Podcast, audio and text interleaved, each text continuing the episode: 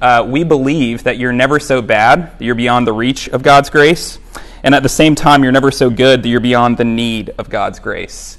Uh, and what that means is we believe fundamentally that God's kindness is the thing that makes us Christians. Um, but also, if you're here and you've been a Christian for a long time, the thing that keeps us Christians is also God's kindness.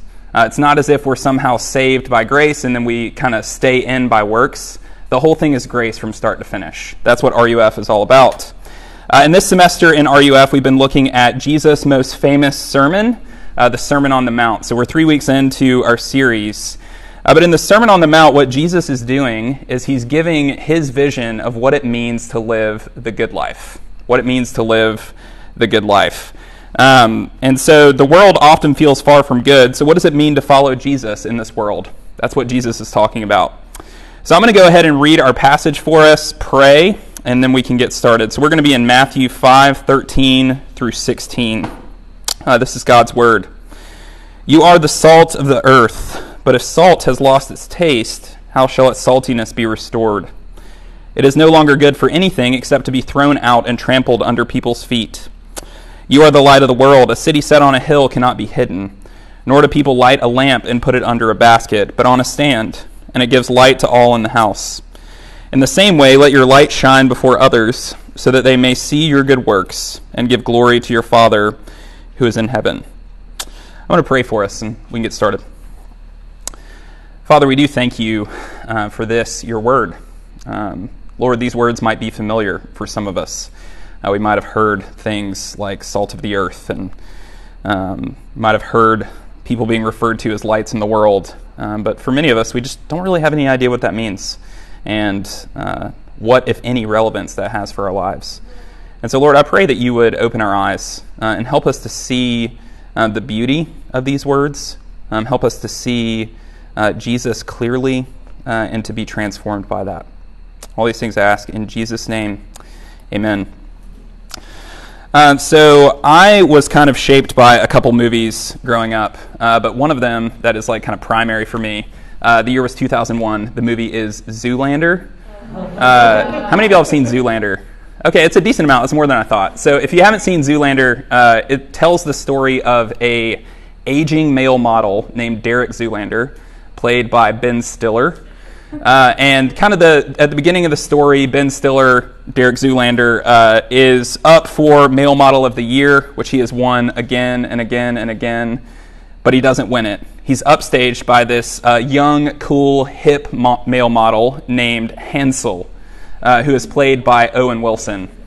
And this puts uh, Derek Zoolander kind of into a downward spiral, uh, and he has a bit of an existential crisis. Uh, so he wakes up the next morning after losing Male Model of the Year, and he's talking to his other model roommates. And he just looks at them and says, asks this question Did you ever think that there's more to life than being really, really ridiculously good looking? right? Did you ever think there might be more than this? Uh, this question that Derek Zoolander asks, I think, is a relatable question for us. And you might be thinking, what do you mean by that? Uh, it's not relatable because we're all male models. I don't know of any male models in here. Um, I think it's relatable because it's a question of purpose. It's a question of purpose. Uh, you may never have asked uh, if there's more to life than being really, really ridiculously good looking, but I would be willing to bet within the last year you've asked the question, what am I doing with my life? or having uh, gotten to something that you were really looking forward to, you've asked the question, is this it? Is this what I'm supposed to be doing? And if you haven't asked those questions yet, college is kind of the time where that, that hits a lot of us for the first time. I know that's part of my story. You see, in our passage tonight, Jesus meets us kind of at this point of questioning our purpose in the world. Jesus meets us kind of at this point of having a bit of an existential crisis. So, last week, if you were here with us, we considered the type of person that Jesus considers successful. We looked at what are called the Beatitudes, where Jesus just kind of gives a vision of what this is what a successful person in the world looks like. It's a person who's poor in spirit, a person who's merciful, among other things. And so this week, we're considering what purpose that sort of person will have in the world. Jesus is speaking to his followers, and he gives them a clear vision of the purpose of following him in the world. So maybe you're here tonight and uh, you're a Christian, but you're feeling a bit disillusioned with the whole thing. Uh, maybe you're wondering, kind of, what's the point of being a Christian? Uh, maybe it doesn't feel as good as it used to be uh, to be a Christian. You might be thinking, like, is this it? Like, am I sure that I'm actually doing this whole Christianity thing right? Uh, or maybe you're here and you're not a Christian, and you're just unsure about this whole thing altogether. Uh, you don't really even know what it would what it would even mean to be a Christian. And if that's you, you might be asking the question, what is following Jesus all about? And both of these are kind of questions of purpose. And what's happening in this passage tonight is Jesus is meeting us in that confusion and he's giving us clear purpose. So, as we look at this passage, we're going to be asking this question uh, What purpose do followers of Jesus serve in the world? What purpose do followers of Jesus serve in the world? It's kind of another way of asking the question What are Christians for? What's the point of all this? And as we look at this passage, we're going to see two answers. We're going to see that Christians are a preserving presence.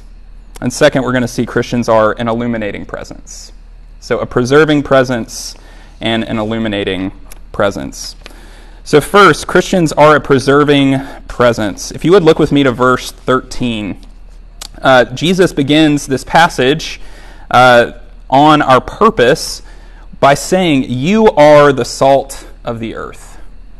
You are the salt of the earth. And so, one thing I just want to like identify right from the get go is that Jesus says, um, You are, not you could be, or you might be or if you do this, then you will ultimately be.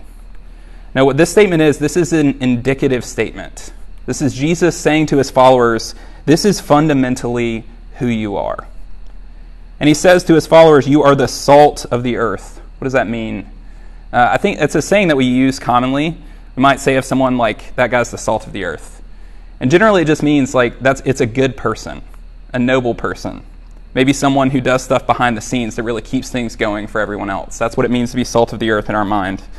Uh, but in Jesus' day, salt, uh, it wasn't used necessarily as like a flavoring, which is kind of how we tend to think about it.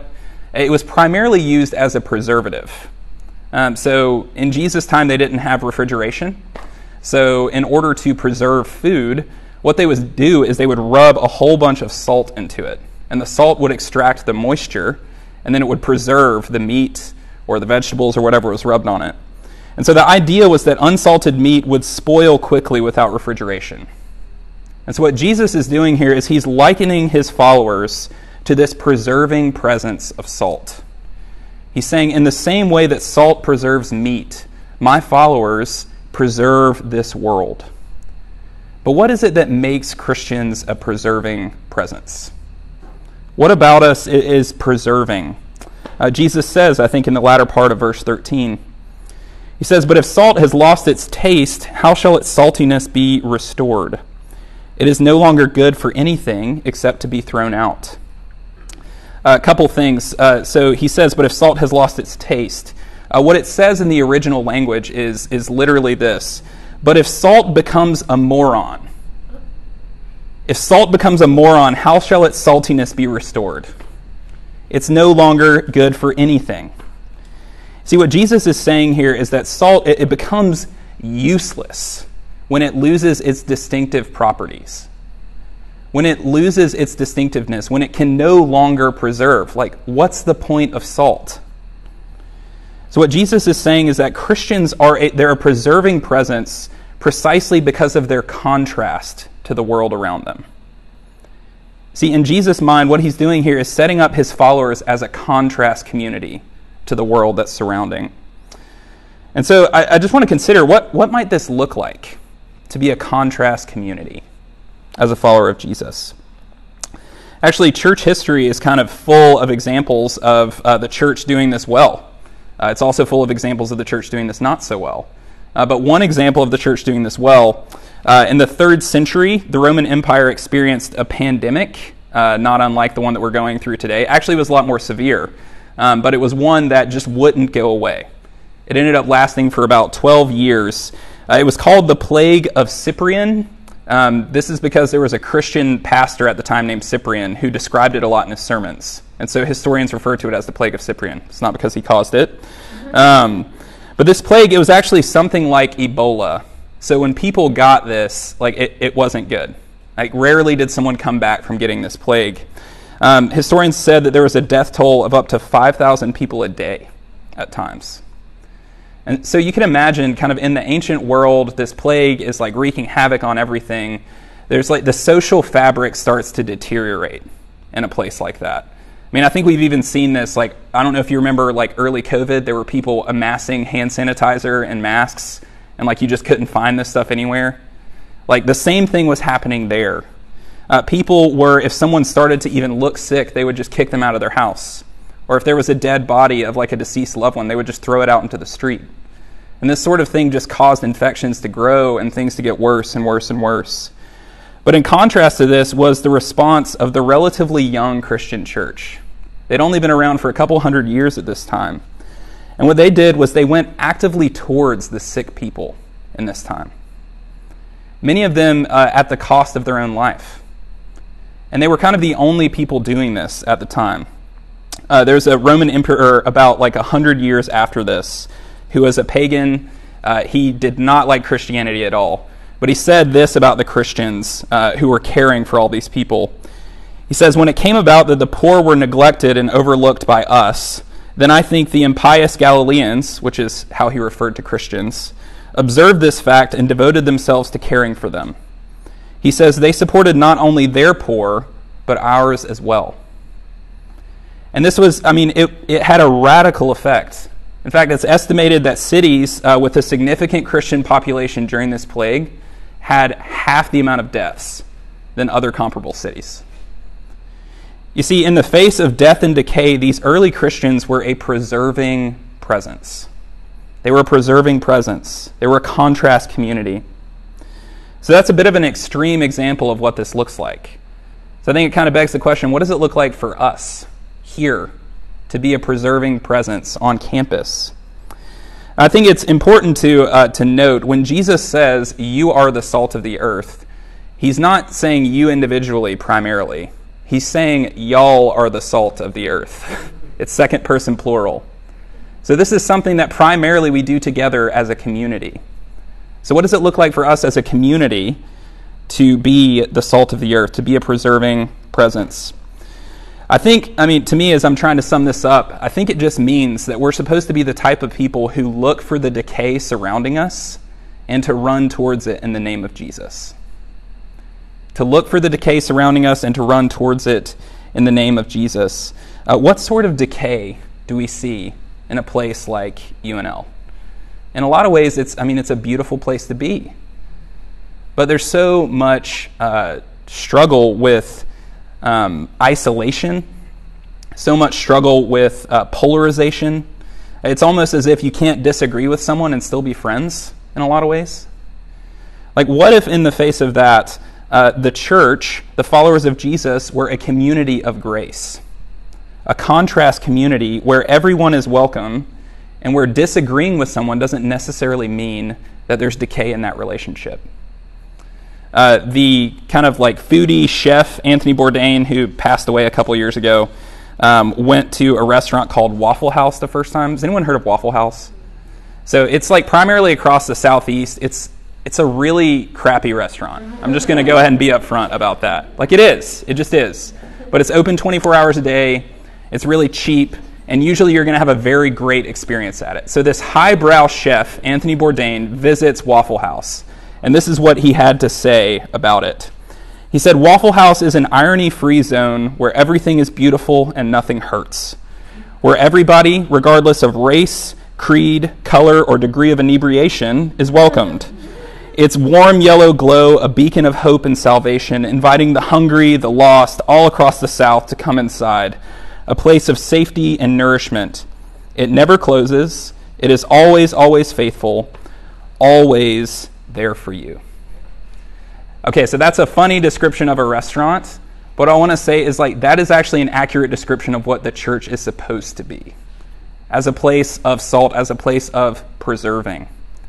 Like, can you imagine what it would be like if, if RUF would be a community like that on campus? Or if Christians in general would be a community like that on campus?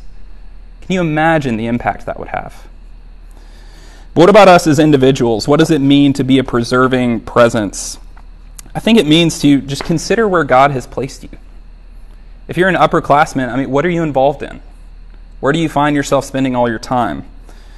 Or if you're an underclassman, what do you want to be involved in? I think you just need to ask the question what sort of decay and deterioration do you see in your spheres? Where do you see it in your sorority? Where do you see it in your honors program? Where do you see it in your dorm? Where do you see it among your suite mates? See, I think the call to be a preserving presence means that we will identify that decay and we're going to smuggle some of the peace of Christ into it.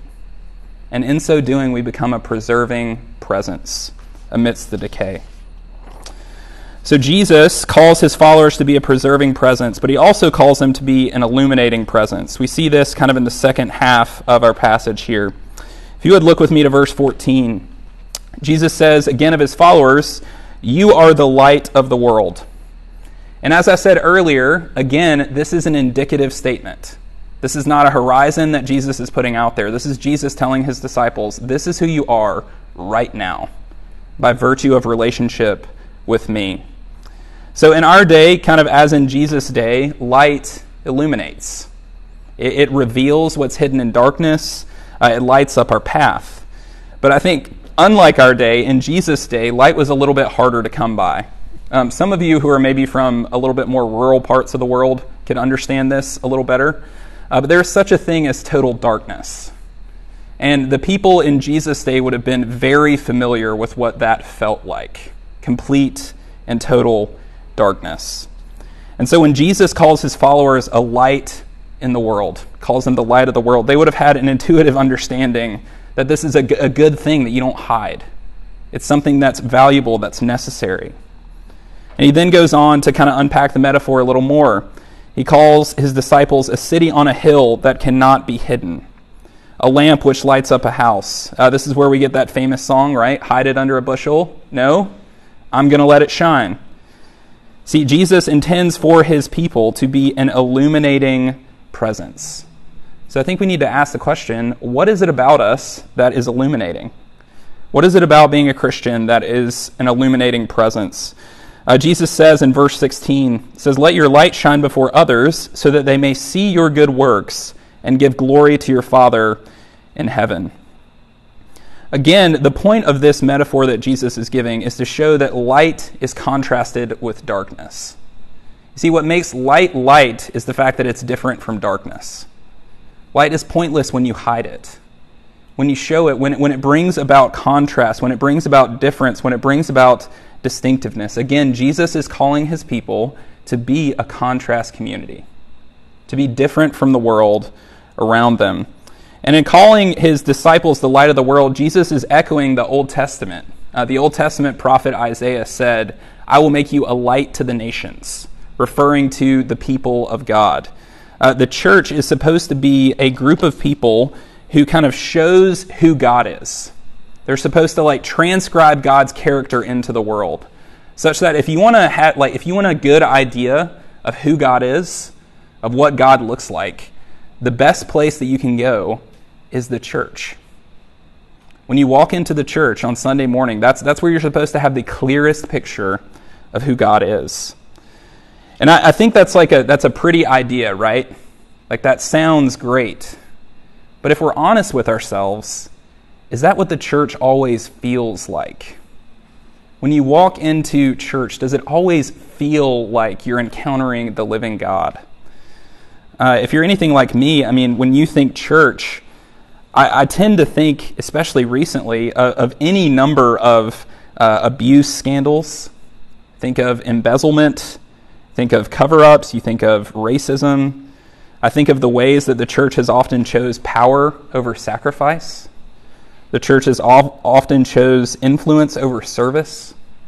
It's chosen politics over people. But the church is supposed to be an illuminating presence. Like, what can possibly be illuminating about the church if all of those things are often true? Uh, so, about eight years ago, when my wife Molly and I were dating, uh, which makes me feel old saying that, um, she came to visit me in my hometown of Mocksville, North Carolina, which I don't think anyone will have ever heard of. Um, but judging by the fact that you've never heard of it, you can probably tell there's nothing to do in Mocksville, North Carolina, except for go out to eat. Uh, so we went to one of the four restaurants in town. Uh, went out to eat with my parents so they could get some time with me and Molly together. And it went well. It was a really fun time. It was good for my parents to get to know Molly. Uh, but something about my family is you've kind of got to be able to roll with the punches in my family. Like that, we make lots of jokes, uh, which is probably why I am the way that I am. Um, but my family, it's like you know, we it's back and forth all the time. And so at one point in the dinner, uh, my dad had just kind of said something at my expense. Um, I actually don't even remember what it was that he said. It just kind of rolled off my back. I didn't really even think about it. And so Molly and I got in the car. I drove her back to where she was from and we were just kind of debriefing our time together, and I got a phone call from my dad.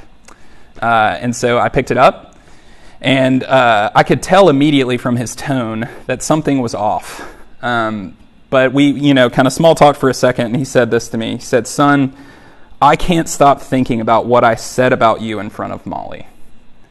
That wasn't funny. I shouldn't have said that. I shouldn't have put you down in front of your girlfriend. I'm so sorry. Can you forgive me? Okay, this happened like eight years ago, and it was a minor interaction, and it's like burned into my brain. Like, what is it that sticks out about that? See, what that sticks out to me because that's not what I'm used to. Right? I'm used to having interactions where someone says something hurtful and I don't really think about it, you just kind of bury it away and it stays down there in the dark. But what my dad was doing was he was bringing it up into the light, and he was owning it. What he was doing, the, the Christian term for it is repenting. He was owning that before me. And okay, what I want to say about this is there are lots of ways that followers of Jesus can be a light in the world. But I think one really, really important way for us at this moment right now is that we can be a repentant people. We can be a people who own our wrongs. We can be a people who admit that we're not perfect. And I think we can do this as a community uh, followers of Jesus should be the first people to admit our failure. We should be the first people uh, to acknowledge past injustices that we didn't do enough to confront. We should acknowledge our, our present obsessions with money, fame, and influence. You see, the church is an illuminating presence when we own our failure. Why? Well, not unlike how the moon reflects the sun, like, we're not actually supposed to be a light in and of ourselves. We're a light when we reflect who God is. And when we own our failure, we allow people to see beyond us. We allow people to see that there actually is such a thing as a God of grace and mercy, a God who doesn't relate to us according to our sins. You see, when we, when we boldly own things that we've done wrong before people, people get a glimpse of who God is. We become a light to the nations. And I think the same is true as individuals. When we can be okay with ourselves in the midst of failure, we testify to the reality of a God who relates to us by grace and not by our works.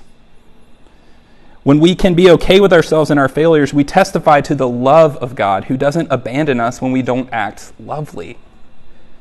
You see, in owning our failure and being the sort of people who repent, and being the sort of people who, if we said something that might have offended someone, we risk it we go to them and we say, I'm so sorry for what I said. What we're doing there is we're creating an opportunity for that person to look through to us and see God, to see the beauty of the living God, the one who is the true light of the world. So let's think back to our original question here, right? It's a big picture, big picture question. What purpose do followers of Jesus serve in the world? So Jesus kind of gives us these two images. We've seen that Christians are salt we're a preserving presence in the world, and light, an illuminating presence in the world. Uh, and as I close, I just want to make something like abundantly clear about this passage. Uh, I've already hinted at this, but I just want to say this clearly. Being salt and light is not a to do list. Being salt and light is not something that maybe you could do. Being salt and light, if you're a Christian, is fundamentally who you are. It's something that is given to you. You see, when you put your faith in Christ, when, which is, you know, a Christian way of saying when you make Jesus the most central thing in your life, the Bible says that you are justified in Christ. And that's a legal term that just means that you are accepted before God as righteous.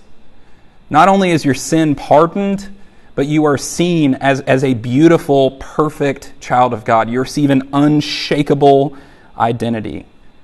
See, when you place your faith of Jesus, what is true of him becomes true of you. See, the scriptures tell us that we're united to Christ in his death and in his resurrection. So when God looks at us, he doesn't deal with us according to our sins, he deals with us according to the righteousness of Jesus. And when we look at Jesus, we see the ultimate preserving presence.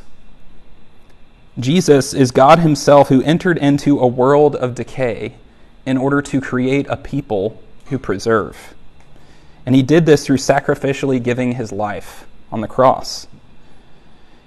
And when we see the links that Jesus went to be a preserving presence in our own lives, we can't help but image that out into the world. We can't help but be a preserving presence. And when we look at Jesus, we also see the ultimate, ultimate illuminating presence. Jesus is the light of the world who came down into darkness in order to call us children of light. See, Jesus didn't count his privileged position with God as a thing to be kind of like hoarded and held on to. He saw it as something that he wanted to share with an open hand and invite people into. You See, he lived the perfect life. He died a sacrificial death, and he was raised. And the good news is that by his Spirit, he applies that work to us, such that we can become more and more illuminating presences in the world. So if you're a Christian, you are salt and light. You are preserving presence in this world. You are an illuminating presence in this world. But if that's not where you're at, I just want to invite you to just think about that. Think about what it would mean to be a preserving presence. Think about the decay that you see around you. Think about what it would mean to be a light. What about the darkness that you see around you? And I just want to ask you uh, don't you want to be a part of preserving and illuminating? Don't you want to be a part of, of working for the good of this world? Jesus invites you to be. And if that's you, I, I would love to talk to you more about that. I really would. So let's pray.